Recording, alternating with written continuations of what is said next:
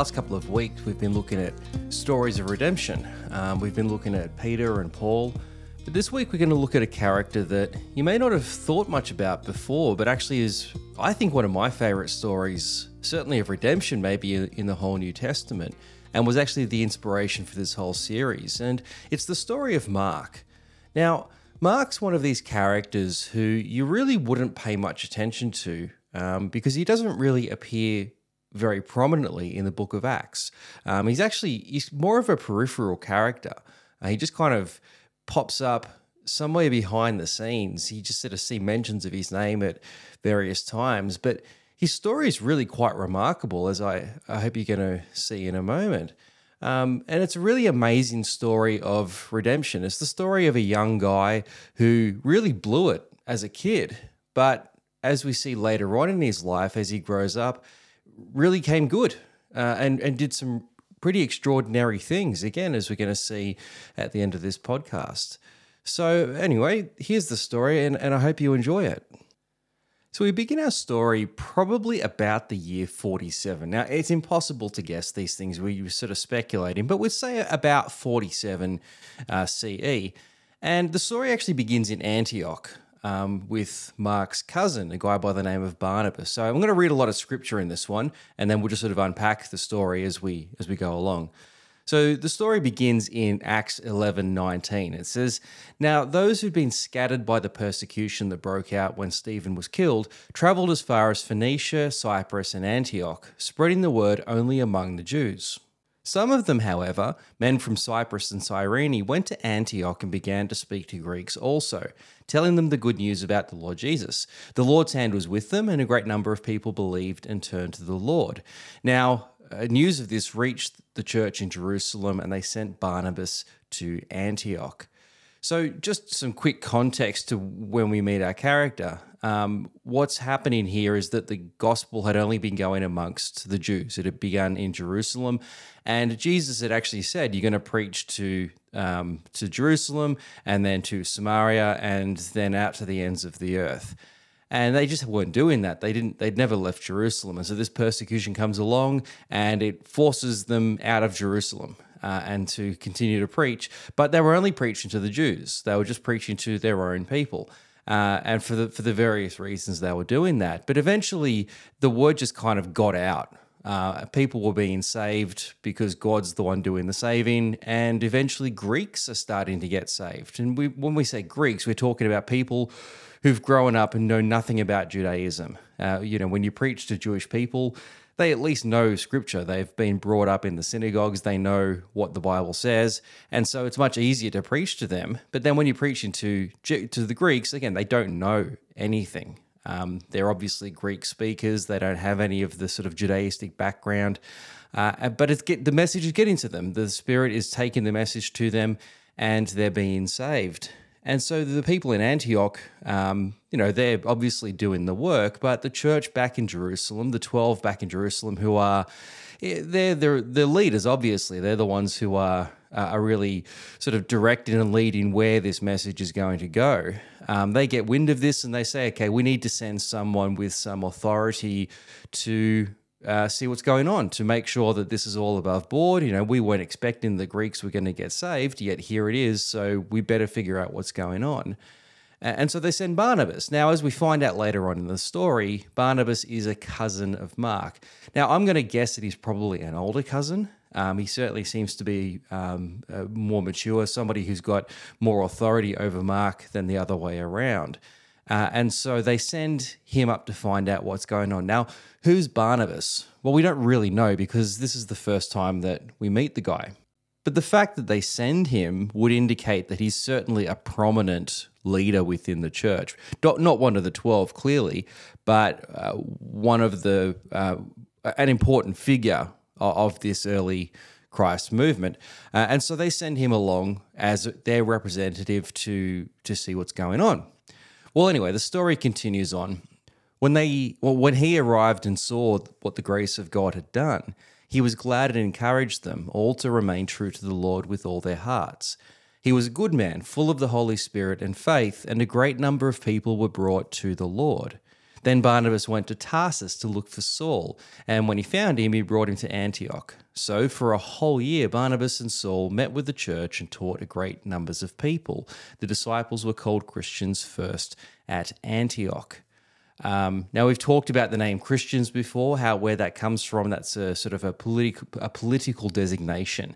Um, so the Christos meaning um, Christ, and so they were associated with the person of Christ. But the Ianos is a, is a political faction, so they were um, supporters of a political figure. In this case, Christ. Uh, and so they've you know, we've we've seen that already, but they went and got uh, Saul to help deal with the situation. Why, why did they go and get Saul? Why was it Barnabas that th- thought that Saul was the ideal person uh, for this particular situation? Now, we talked about Paul obviously a couple of weeks ago, but what was unique about Paul was that, well, Saul at this stage, was that Saul was born and raised in a Greek context. Now, if you think about the 12 disciples and you think about the leaders like Barnabas, who were from Jerusalem, these guys didn't know the Greek world. They'd grown up really insulated from really from all of that. Now, of course, they knew of it. They they had exposure to it in a small degree. Where you know, growing up in Galilee and Judea, you're still going to get some exposure to uh, to this Greek world, you're going to have, certainly have some awareness of it, but not nearly as much as what you're going to get in a place like Tarsus, where Paul grew up. Uh, you know, it's a bit like when, uh, you know, as a Christian, you grow up in a very Christian dominated time and place. And, you know, even people that aren't necessarily full on for Christ still have a basic understanding of Christianity and maybe go to church on Christmas and Easter. Eh, they're, that type of environment, to be taken out of that and to be thrown into a culture that's almost never heard of Christ, it's a completely different place to grow up. And you just have really no understanding of that. So that was true of these leaders. You know, they've got um, they're, seeing these people becoming Christians who are Greek, not just Greek speakers, but just th- Greeks through and through, who have got no idea about even the very basics of Scripture, and and really just have no idea where to begin uh, in in dealing with these people. Uh, but on the other hand, Saul obviously does. Saul's raised in Tarsus, and when we talked about him, you know, we saw that he's raised in a Greek city that was famous for its Greek education. I mean, even if you've never been to school in Tarsus, you're surrounded by that culture. You you just it's just in the air. And so Saul is very familiar with that Greek world, but on the other hand, knows the the Jewish world probably better than the 12 in some cases. I mean, Paul or Saul is a trained Pharisee. He is the most educated man of his generation when it comes to things of Judaism. And so you've got, you, you can't imagine a better combination of a person who is so thoroughly immersed in both of these worlds. And for, for Saul, it's not just his ability to be able to go and interact with these Greek Christians, but his ability to bridge the two worlds. He understands them both so well because since his conversion in Damascus, where did he go? Well, he went to Arabia for a couple of years and then he's ended up back in Tarsus. I mean, we're talking about maybe 14 years from the time that uh, Saul was converted on the road to Damascus to now, when he reappears in Acts for the first time.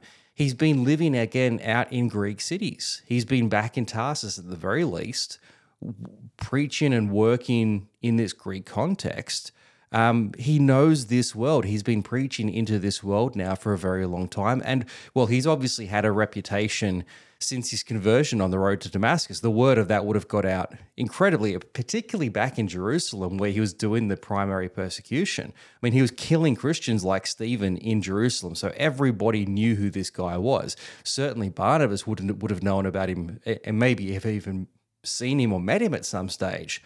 Um, and so to hear that he was converted, Barnabas knew that everybody would have known that.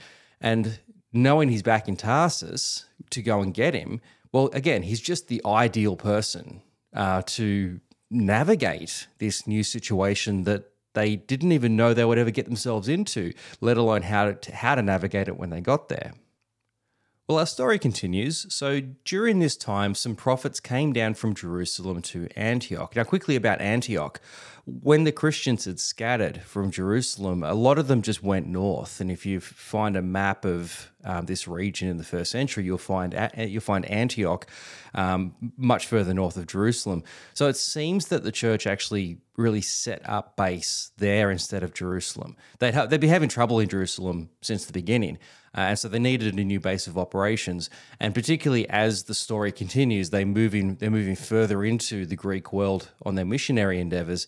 It's easier to have a starting point that's closer to the Greek world. So Antioch is kind of the northernmost point of what was the Jewish world of the time, and there was, as we can tell, a lot of Greek people there. So they're they're really kind of already the bridge between the Greek and the Jewish world. And so the whole church effectively moved its base of operations up there. What we see as Acts continues is that Paul leaves uses Antioch as a launching point, at least for the first few years of his ministry. So they come from Jerusalem to Antioch, and one of them, named Agabus, stood up and through the Spirit predicted that a severe famine would spread over the entire world. This actually happened during the reign of Claudius, Luke tells us. The disciples, as each was able, decided to provide help for the brothers and sisters living in Judea. This they did, sending their gift to the elders by Barnabas and Saul. All right, so already we can actually see two churches beginning to be established. So we've got, you know, these brothers in um, uh, the disciples living in Antioch who are saying, you know, there's obviously a community there large enough to be able to raise some pretty significant funds. And so they decide they're going to raise funds to help um, the people down in Judea. Uh, so these, these Christians living down in Jerusalem. And so you've got these two different churches already starting to, to happen the church in Antioch and the church back in Jerusalem. So they've raised these funds and they decide to send them along with Barnabas and Saul. Now, why these two? Well, if you remember, Barnabas originally came from Jerusalem, that's where he lived. And so he's been here for a while, and we can only imagine that it's the natural for Barnabas to be, to be the one to go back home, uh, even if it's for only a short time. That's the most logical um, person to send along. And whether he was ready to go home, he wanted to go home, he probably did. Um, maybe he was planning to go back home for good. Maybe he'd done his work in Antioch. I mean, if you remember, he the only reason he came to Antioch in the first place was to come and just to see what's going on, to go back with a report to the 12 back in Jerusalem. So at the very least, he was due to go back there anyway. Um, he'd done his job. He'd he'd taken the initiative to go and find Saul to bring him along, and so now Saul is back. Is in the picture, and well, he probably wants to go and see the twelve as well. Uh, he probably wants. He probably knows that there's a. Um, he's got a calling on his life, uh, and so to go back and see the 12 makes perfect sense. Um, if only just to maybe go back and say sorry. I mean, who knows? But you can. There's plenty of reasons why these two men were going to go back to Jerusalem anyway. So it's only logical that they would be the ones to come back with the offering uh, back to the, back there to Jerusalem. So anyway, that's this is one of those stories where there's a couple of things all happening at the same time. Uh, so this is what's happening in the year 47 in Antioch, but at the very same time, there's there's trouble going on back in Jerusalem. They're they're having their own stories and experiences taking place simultaneously. So this is in Acts 12 verse 11. It says, Then Peter came to himself. Now, Peter had been arrested, uh, he'd been imprisoned. And so there's a couple of times where he and John had been thrown in prison. Peter was the primary target, uh, which, again, if you remember from our story last week, where Peter had come from, his total failure, his abject failure, to now being restored as the leader of the church. He was the one that the authorities singled out for persecution. If you get cut off the head, everything else will will die. That's the idea behind dealing with Peter in this way. So he's been arrested, he's been thrown in prison, and so this an angel comes along and opens the doors. He releases him, to, or take brings Peter out of the prison by a miracle. And so the story says, then Peter came to himself and said. Now I know without a doubt that the Lord has sent his angel and rescued me from Herod's clutches and from everything the Jewish people were hoping would happen. When this had dawned on him, he went to the house of Mary, the mother of John, also called Mark, where many people had gathered and were praying. Oh, there's so much going on in this story right now. Now, okay, think about Luke is writing the book of Acts maybe in the early 70s AD, quite a quite a long time, certainly a long time after these events took place. And so you've got to be thinking about Luke writing to an audience who know how this story is going to turn out, and they know who the characters are. Uh, it's it's one of those. Think about um, the story of Luke in the time that it was written. It's one of those historical dramas. Think about a movie written about a period, maybe 30 years ago. So, in your living memory, if you're older than 30, um, a, sto- a movie about a time when you remember the t- you remember the story, but at the time you didn't know how it was going to turn out. As obviously we don't know how these stories turn out, but then in retrospect you look back and you go, "Oh, that was so significant," and I can see all these people now who are prominent where that all began. Because when the when the story is happening, these people are nobodies. They're just they haven't done anything yet. They haven't become famous yet.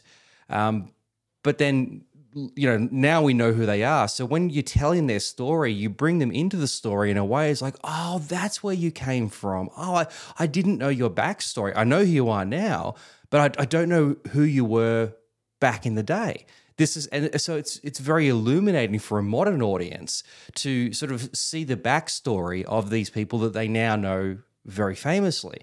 Well, that's kind of what Luke is doing here because Mark goes on to become an extremely famous person in the early church and certainly around the time of Luke.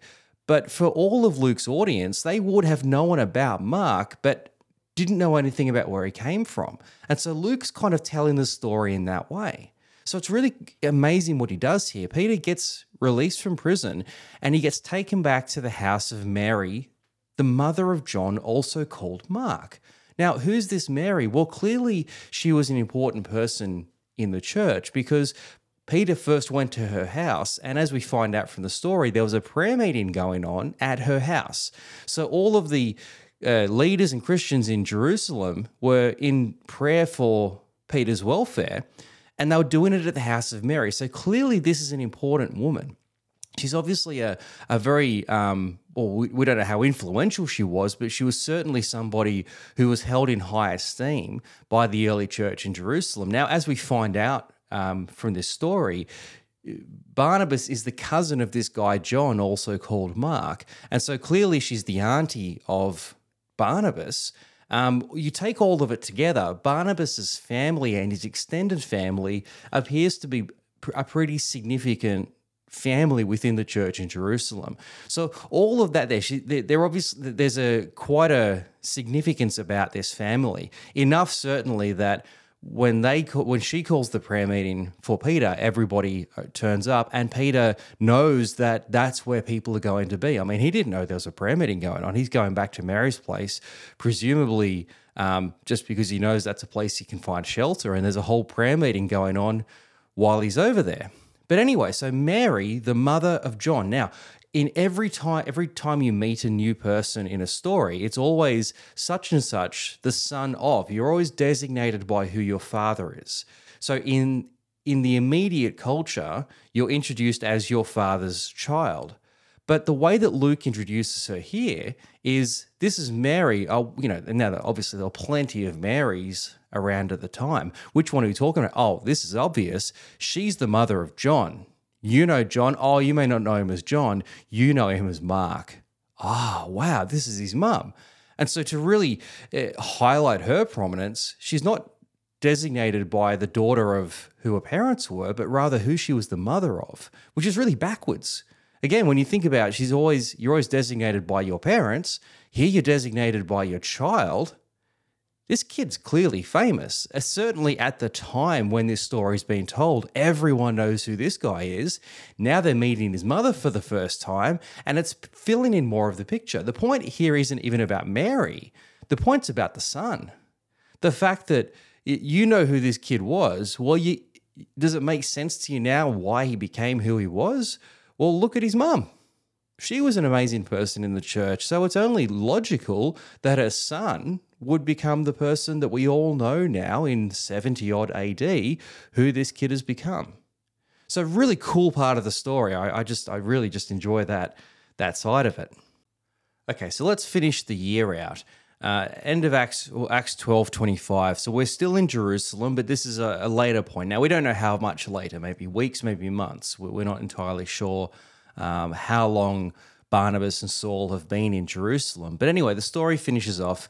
When Barnabas and Saul had finished their mission, they returned from Jerusalem, taking with them John also called Mark. Now, again, here's this designation of also called Mark. Uh, his name seems to be John Mark, but again, later on, when this story's been told, he's only known as Mark. So they're introducing him as what was probably his primary name, John, John Mark, but they keep pointing out the fact that this is the Mark that we all know from where we are today. You know, looking in hindsight, no one knew who this kid was going to become. He was just John. He was the cousin of Barnabas. He was the daughter of Mary. He was just some kid who we didn't know anything really about. We certainly had no idea of, of where his life was going to end up. Uh, so Barnabas and Saul, they finished their mission, and so they return from Jerusalem, obviously back to Antioch. Only this time they take with them John, also called Mark. Why, why did they take him with them? Well, he's a young kid and cousin of Barnabas, so there's the family connection there. Uh, the daughter, the son of this incredible woman by the name of Mary, he seems like the logical candidate for somebody who's going to be an apprentice. And this is what he seems to become at this stage. He he now becomes the student of Saul and Barnabas. So they must have seen some potential in the kid. You don't pick a student who is an idiot, somebody who's got no hope whatsoever. You pick somebody with some potential, somebody from from good stock. And these guys are realizing, hey, we don't know when Jesus is coming back. We know that there's a lot of work to be done, and we need to get as many students as possible. In the same way that Jesus had 12, well, what are the 12 going to do? They're not going to do all the work. They need to train up the next generation because, again, we don't know how long we're going to be here for doing this. We need to make sure that we've imparted uh, this message and, and preaching this message into younger people who can carry on the work. You're not going to put it into older people who might be dead the next year. You want to get young people who are passionate enough to be able to continue the work on. And so clearly, Mark uh, at least shows the potential uh, for, for this sort of uh, for this sort of a sort of apprenticeship, for this sort of training. And so they take him with him. Um, again, we don't know where it's all going to end up, but this is again thinking about Luke's audience later on. This is how the story began. So they all know Mark; he's very famous, but this is where it began. He was just some kid in the house of the more prominent person, which was his mother. He was the cousin of the more prominent person, who was Barnabas, um, and he started his apprenticeship. He didn't. He didn't just turn up one day and he was the famous Mark that everybody knew. His story starts somewhere. And so for Mark, this is where his story began. Okay, so it's the next year now, it's 48 CE, and we're back in Antioch. So we pick up the story in Acts 13:4. It says two of them, sent on the way by the Holy Spirit, went down to Seleucia and sailed from there to Cyprus. When they arrived at Salamis, they proclaimed the word of God in the Jewish synagogue. John was with them as a helper. So now we've introduced John. He's John, also known as Mark. So you know who I'm talking about now. Okay. So when I say John, you know who he is, right? Because for these guys, he was John. He wasn't John Mark or John, also known as Mark, at this point. Now, the two of them being Barnabas and Saul. In the in the previous verses, the the church have been praying, and they got a word to say we need to send uh, Barnabas and Saul out to continue on the preaching. Now, Greeks had this this whole story began because some Greeks were getting saved. This whole thing was kicked off by the Holy Spirit moving into the Greek world. And he's like, Well, if you're not going to go out and preach, I'm just going to get them saved anyway. Like, this is going to happen with or without you. So, what are you going to do about it? And so the church is like, All right, we better get on board with this. We better get out there and get ahead of this thing because, you know, these people are going to start to become Christians and they're going to start to form their own communities and they're not going to know what they're doing because there's nobody out there to actually help them along. And so Barnabas and Saul are like, look, we just got to get on, we got to get ahead of this. And so they jump out and they begin the work um, in Galatia. Now, if you look at your map of the of the first century of the first century Mediterranean, the the Galatian region is just Tarsus. So it's the area in which we find Tarsus. So really, this is going back home for Paul. Now, if you look uh, geographically, it's the next logical point to the west. So we've come up out of Antioch, up into what is modern Turkey, and we move we're moving west. The next region that we're going to move into is Galatia. And so the story continues up now in the region of Galatia. So we've Acts 13 13. It says, From Paphos, Paul and his companions sailed from Perga in Pamphylia, where John left them to return to Jerusalem. Uh oh. Um, the story just took a twist towards the unexpected. So Paul, Barnabas, and Saul have uh, Paul, Barnabas, and Saul. Oh my goodness, Paul, Barnabas, and John have gone up into Galatia to begin this missionary work, and John's still with them. They've taken him back to Antioch uh, but they're like, well, we're going up to Galatia now, and you're going to be here in Antioch by yourself, and that's not the whole reason. That's not the reason why we brought you anyway. We we brought you along to train you, and so this is what your training is going to look like. It's going to be on the mission field. We're going out into the Gentile world. You're going to come with us if you want to, and you're going to learn how to do this. And so John's clearly said, "Hey, yep, I'm let's go. All right. He's he's they haven't tied him up and dragged him kicking and screaming. Uh, he's come along uh, willingly, clearly, so that um, to learn to you know become whatever it is that God's called him to become. But only a very short time into the journey, maybe only a matter of months at the most into the journey, the story goes on. John left them. Now Luke didn't even have to mention John at all. We can understand now why he did for for later um, sort of some context for, for who this guy becomes. But he didn't need to talk about this. He didn't actually need to mention the fact that John went home. They didn't even need to know that John was there because it's such a short story. You don't even need to mention the fact that, the, that this guy joined them at the beginning but then went home.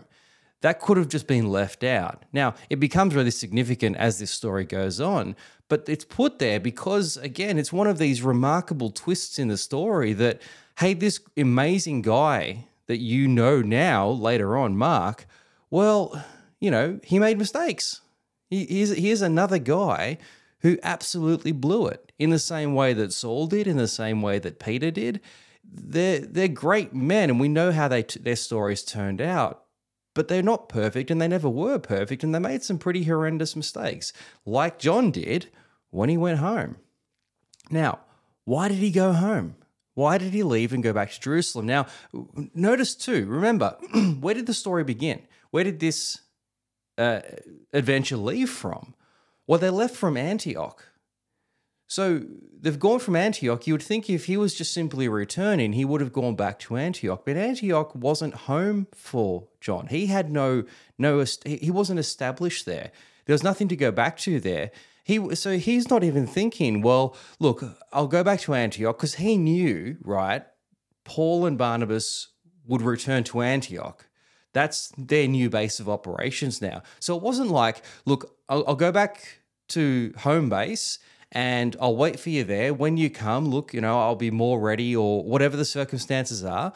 Uh, I'll meet you when you return from this particular trip, which wasn't going to be a long trip. I think they had a sense that it wasn't, it was only about a year at, at the end of it anyway. He wasn't going back to wait for them to continue his training. He was going back home, right? He went back to Jerusalem. This is, I quit. This is Peter going back to fishing. This is, I'm going back to where this began before I made this mistake of coming with you guys in the first place. And the other thing that was back at home was mum. This is a kid, right? I mean, we don't know anything else about him, but presumably he's living with his mum. right? He's a young boy. He's a mummy's boy. He wanted to go back where it was safe, where he was secure, where, all right, look, you know, reckless teenager. I, I thought I'd try that, but no, you know what? Didn't wasn't really for me. And so I'm uh, I'm going home, going back to mum's place. Now, was he homesick? Perhaps. I mean, he's a young kid. That happens. But I wonder if there's actually more to it because there's an incredible story that takes place in this very short space of time that John is actually with them that I wonder if it just rocked him too much. It's a long passage, but let me read it for you. So it's Acts 13, 6 to 12. So it says they traveled through the whole island until they came to Paphos. There they met a Jewish sorcerer and false prophet named Bar Jesus, who was an attendant of the proconsul Sergius Paulus. now, again, this is the story leading up to when John departs. Okay, so this is the last thing he saw while he was with Barnabas and Saul. So the proconsul, now you remember the proconsuls. Who are the proconsuls? The proconsul is the emperor's representative in the region. He's the one who is there to uh, promote the, the promote Rome to actually in, in, uh, insist that you know of Roman um, at least Roman authority within the region. Okay, so he is loyal to the emperor because it's the emperor who actually gave him this position in the first place. And his loyalty certainly extends to worshiping not just Roman gods, but worshiping the emperor as a god as well. If you remember back to when we talked about the imperial cult, the emperor is God. And so these governors at least promote the imperial cult as um, part of the religious package of the Romans. So he says this proconsul, an intelligent man, sent for Barnabas and Saul because he wanted to hear the word of God, which is just fascinating. Now, now, I mean, I'm sure they must have been suspicious. Surely they were thinking, why does he want to hear this message? This is a counter imperial message. Why is he bringing us in? Does he really want to hear it, or is he looking for evidence to use against us? I mean, there must have this must have been playing in their minds. But anyway, the story goes on. But Elymas, the sorcerer, for that is what his name means, opposed them and tried to turn the proconsul from the faith. Then Saul, who was also called Paul, now this is the first time Paul's name comes into it, and we talked about uh, Paul two weeks ago and the different names that he had with him. So here he is in the Greek world using the name Paul, which makes sense. Filled with the Holy Spirit, looked straight at Elymas and said, You are a child of the devil and an enemy of everything that is right. You are full of all kinds of deceit and trickery. Will you never stop perverting the right ways of the Lord? Now the hand of the Lord is against you. You are going to be blind for a time, not even able to see the light of the sun. Immediately, mist and darkness came over him, and he groped about, seeking someone to lead him by the hand. When the proconsul saw what happened, he believed for he was amazed at the teaching about the Lord. Okay, number of things happen in here. So in this scenario, you've got this sorcerer who is clearly trying to turn uh, the governor away from the message, trying to distract him from what Paul and Barnabas are preaching.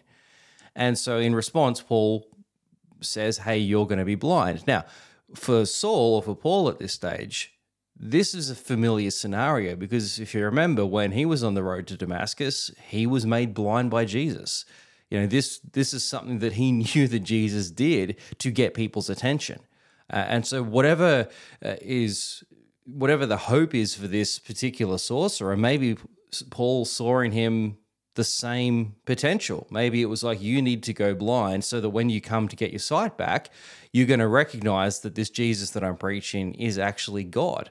And so maybe there was that behind it. But at the very least, for for Saul or for Paul, he knew that this is part of Jesus's thing, right? He was if if you cross him, he can get angry and bad things can happen as well. Um, at least that was Saul's experience, and now it's the, experience of this sorcerer.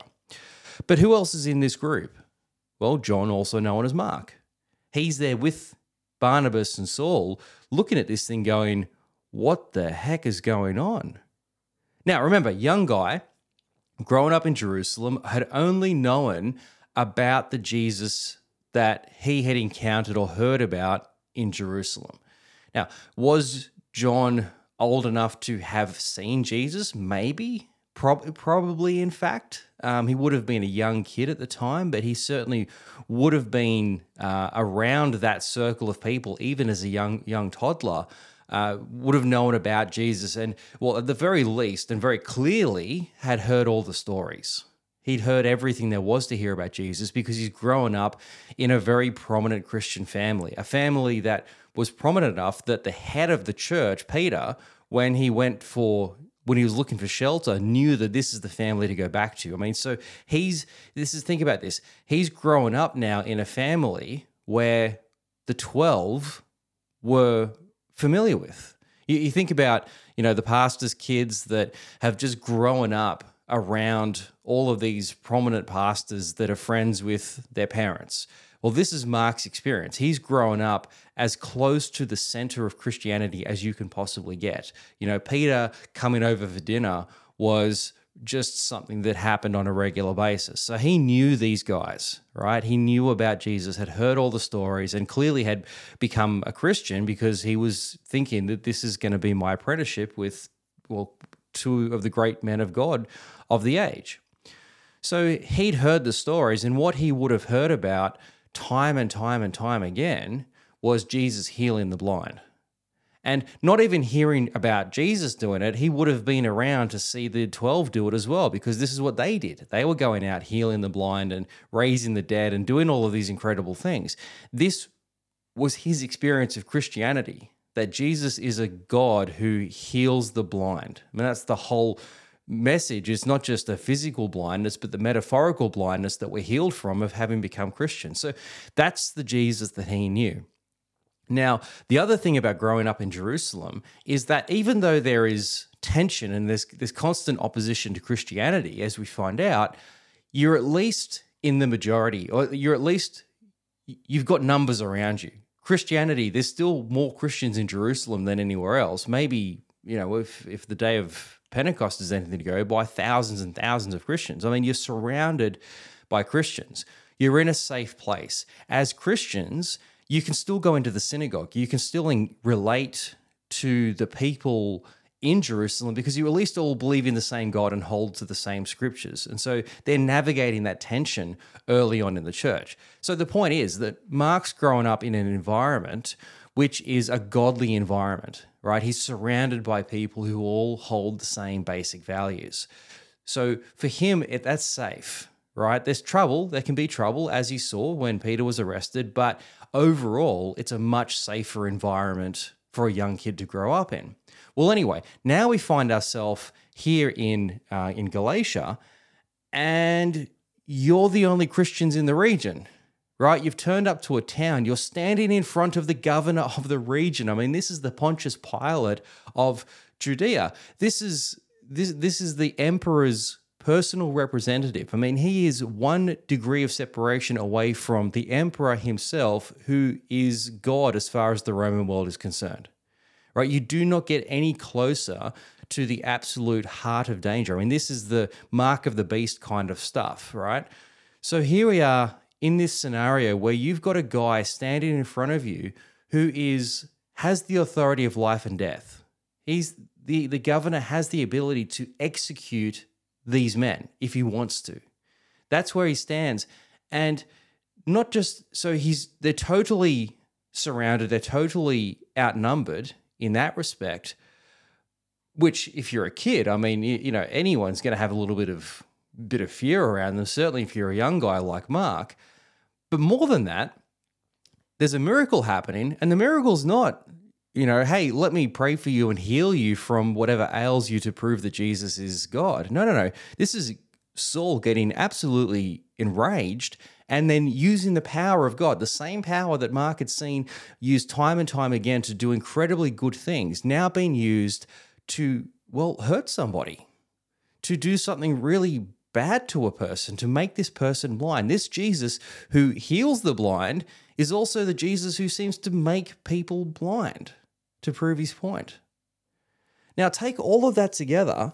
What are you thinking as a kid? I mean, let's take a guess at how old Mark would have been. He would have only been in his late teens. I mean, just this is a lot to take in. This is absolutely, I would imagine, completely overwhelming clearly it was for this guy because he's like, I can't do this anymore. I, got to go home. I quit. Sorry, guys, I'm done. And so he goes home. He quits. And presumably, never to be seen again. Well, at the very least, um, we'll see how the story turns out. All right, well, our story continues. It's the next year, it's about 49 CE. And now we're back in Antioch. So the mission journey has been completed. It's only a short one. Uh, they're back in Antioch. And so it says here, sometime later, Paul said to Barnabas, Let us go back and visit the believers in all the towns where we preach the word of the Lord and see how they're doing. Barnabas wanted to take John, also called Mark, here's that guy again, uh, with them, but Paul did not think it wise to take him because he had deserted them in Pamphylia and had not continued with, uh, with them in the work. They had such a sharp disagreement that they parted company. Barnabas took Mark, sailed for Cyprus, but Paul chose Silas and left, commended by the believers to the grace of the Lord. Okay, a couple more things going on here. Um, I asked a moment ago why was it that they mentioned the fact that Mark had left, uh, had left them there in, in Galatia.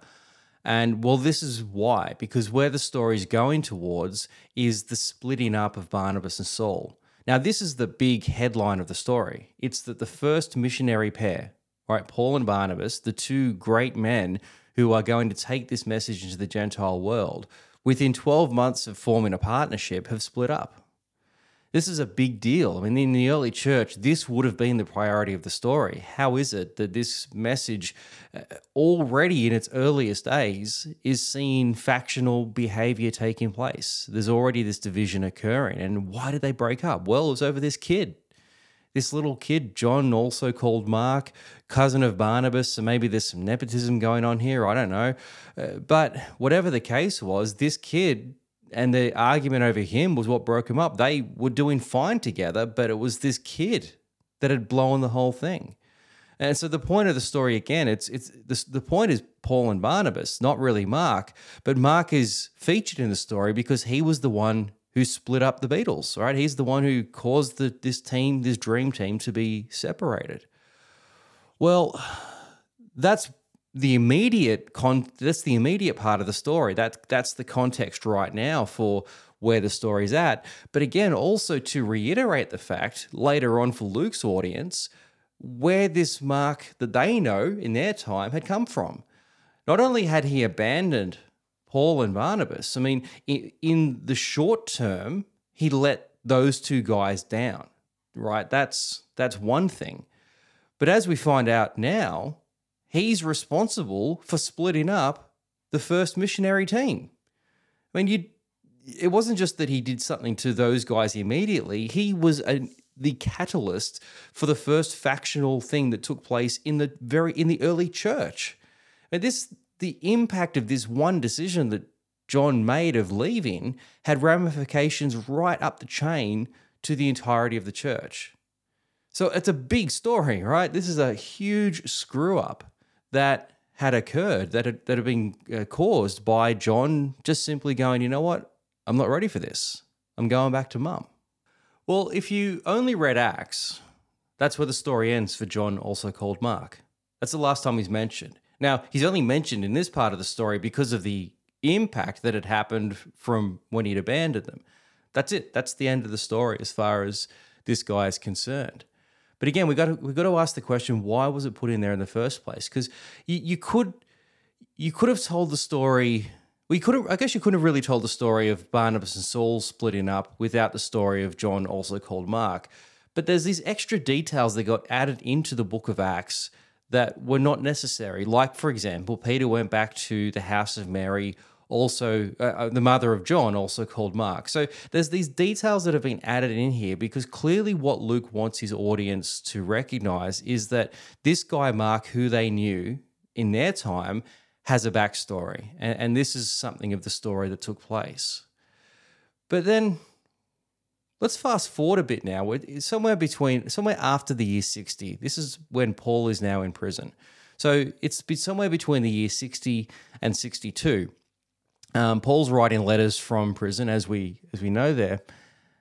But what I want you to let's have a look at the final greetings. The the final greetings in Paul's letters are absolutely fascinating because it's the, sometimes the, the only time we get to meet who some of his co-workers were. These incredibly important men and women in some cases, people that were helping Paul. We don't know anything else about them apart from these brief mentions of of them in his letters.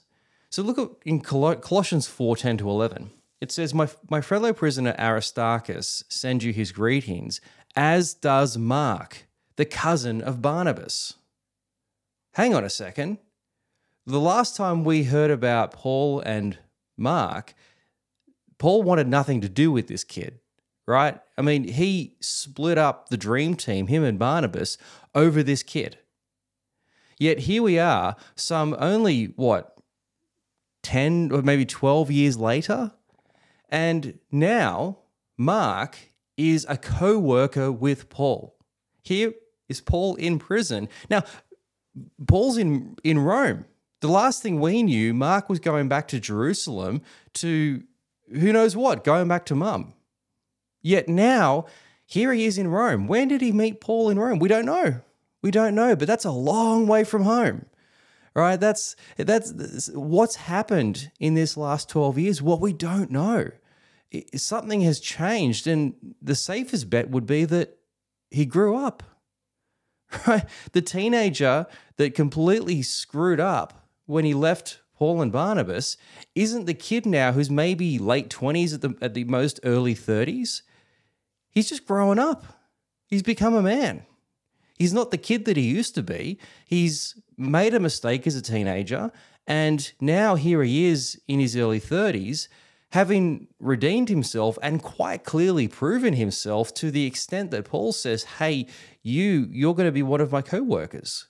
Not only are you forgiven for your, your screw up as a teenager, now think about it. Even when Paul said to Barnabas, Hey, I don't want this kid uh, on this trip again because of what he did last time, clearly Paul wasn't saying, I never want to see this kid again for the rest of my life. He's probably just thought, no, he's not old enough yet. Maybe he was too young. Maybe he wasn't ready.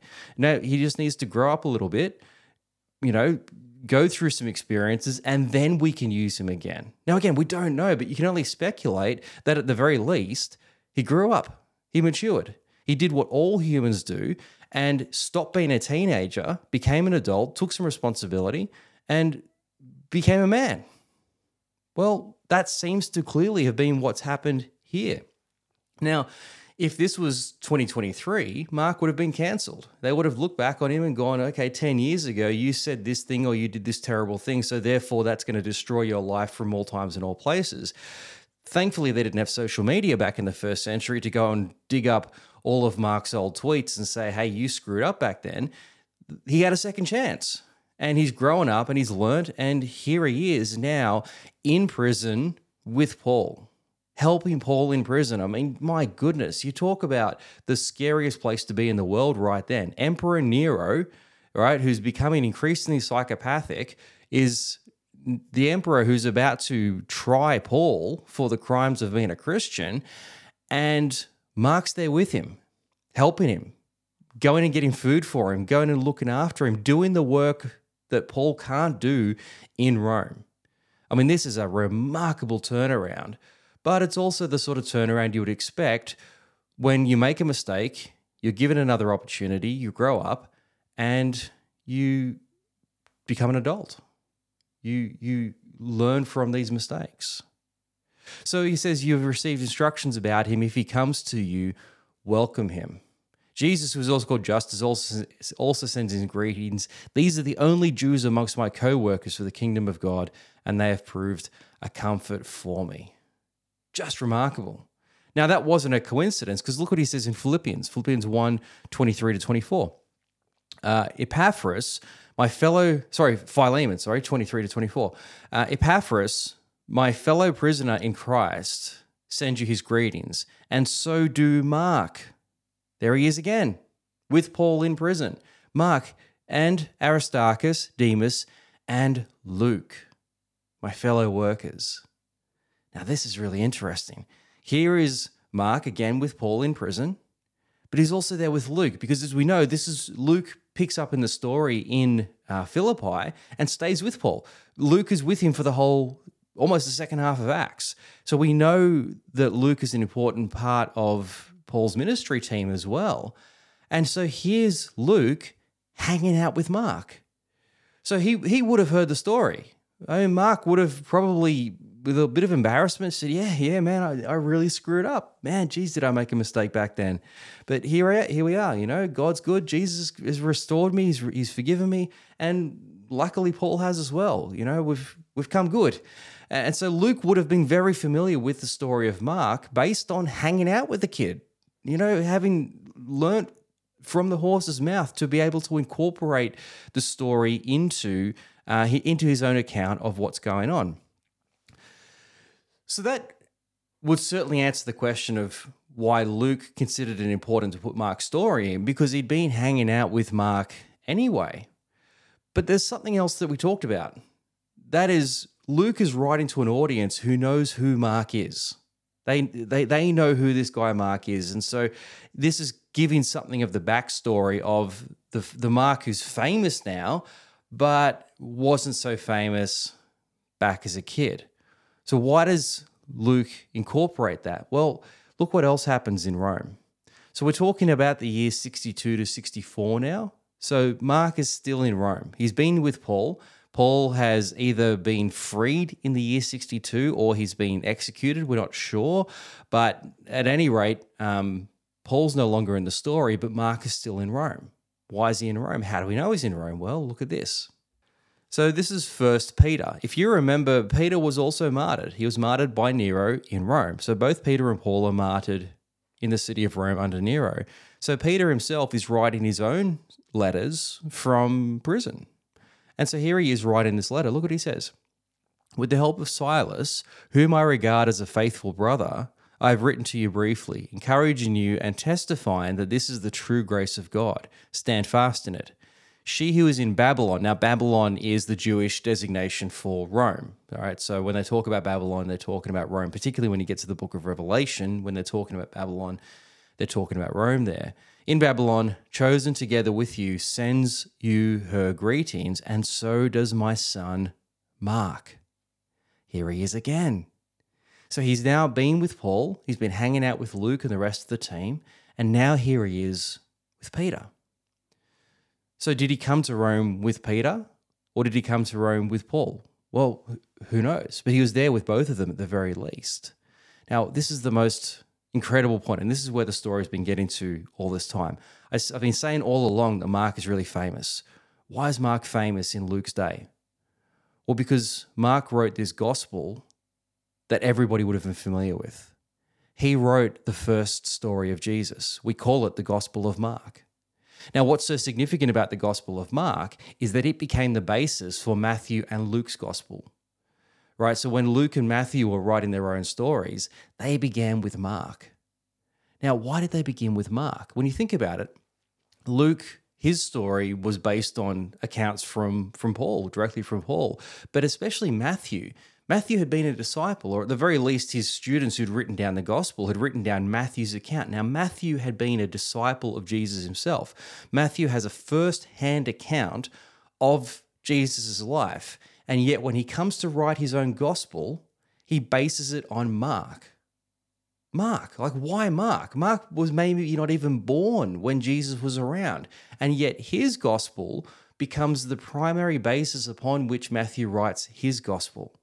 Why was it that he wrote it on Mark's gospel? Well, because Mark's gospel, Mark wasn't around for Jesus. So where did he get his gospel from? Well, he got it from Peter. Peter's story, Peter's encounter and, and, and life with Jesus is told to us through Mark. So Peter, the head of the church, his account of what was what happened during the life of Jesus he passes that on to Mark. That's so his student now is hearing all of these stories from Peter. And these gospel traditions, these oral traditions that have been passed on to Mark, are the ones that Peter's expecting Mark to go out and teach to the church. He's the next generation of Christian leaders. So here's what you need to be teaching. But Mark takes it one step further and says, actually, I need to write this stuff down. Right? Peter's dead now. Uh, Paul's dead. Uh, the other church leaders are getting old or they're already dead. Well, Jesus isn't back. Someone is going to have to write this thing down because if we don't, we're going to lose it to memory. So Mark says, All right, I'm going to write down this story. I'm going to write down Peter's story. And so Mark's gospel is Peter's gospel. And Mark writes down perhaps the most famous book ever, ever written, the one that literally changed the world, and the one on which Luke and Matthew later on based their own gospels. This is from the kid who, at one point, nearly walked away from all of it, nearly just abandoned the whole thing. Some 18 year old kid says, You know what, this is too much. I'm going back to mum. Somehow or other, whatever, this, whatever happened during the story came good, redeemed himself, was picked up and redeemed by the heads of the church, and given a second chance. And so as a result of that, finds himself as perhaps one of the most famous Christian authors that's ever walked the face of the earth. I absolutely love this story. I just absolutely love this story, particularly having been a youth pastor for the for the years that I was a youth pastor and just being a young guy myself and all the mistakes that I made as a, as a dumb teenager. And yet I look back and just go, man, if they'd been given up on the, man, if I just had given up after those mistakes, where would my life have become? Or those, all those teenagers that I was looking after in youth that made mistake after mistake after mistake. And yet I look at their lives now and just think, my goodness, they're just these incredible men and women of God. What would have happened if we just given up on them? Anyway, I could rant on all day about all of this, but I think you get the point. It's a really, really incredible story of redemption, the story of Mark. Well, anyway, I hope that's been helpful. I hope that's been encouraging to you. Thanks so much for joining me. And uh, next week, we're going to start a new series about the role of women in the New Testament, which I'm really, really excited about. So join me for that. Otherwise, have a great week, and I'll see you next week.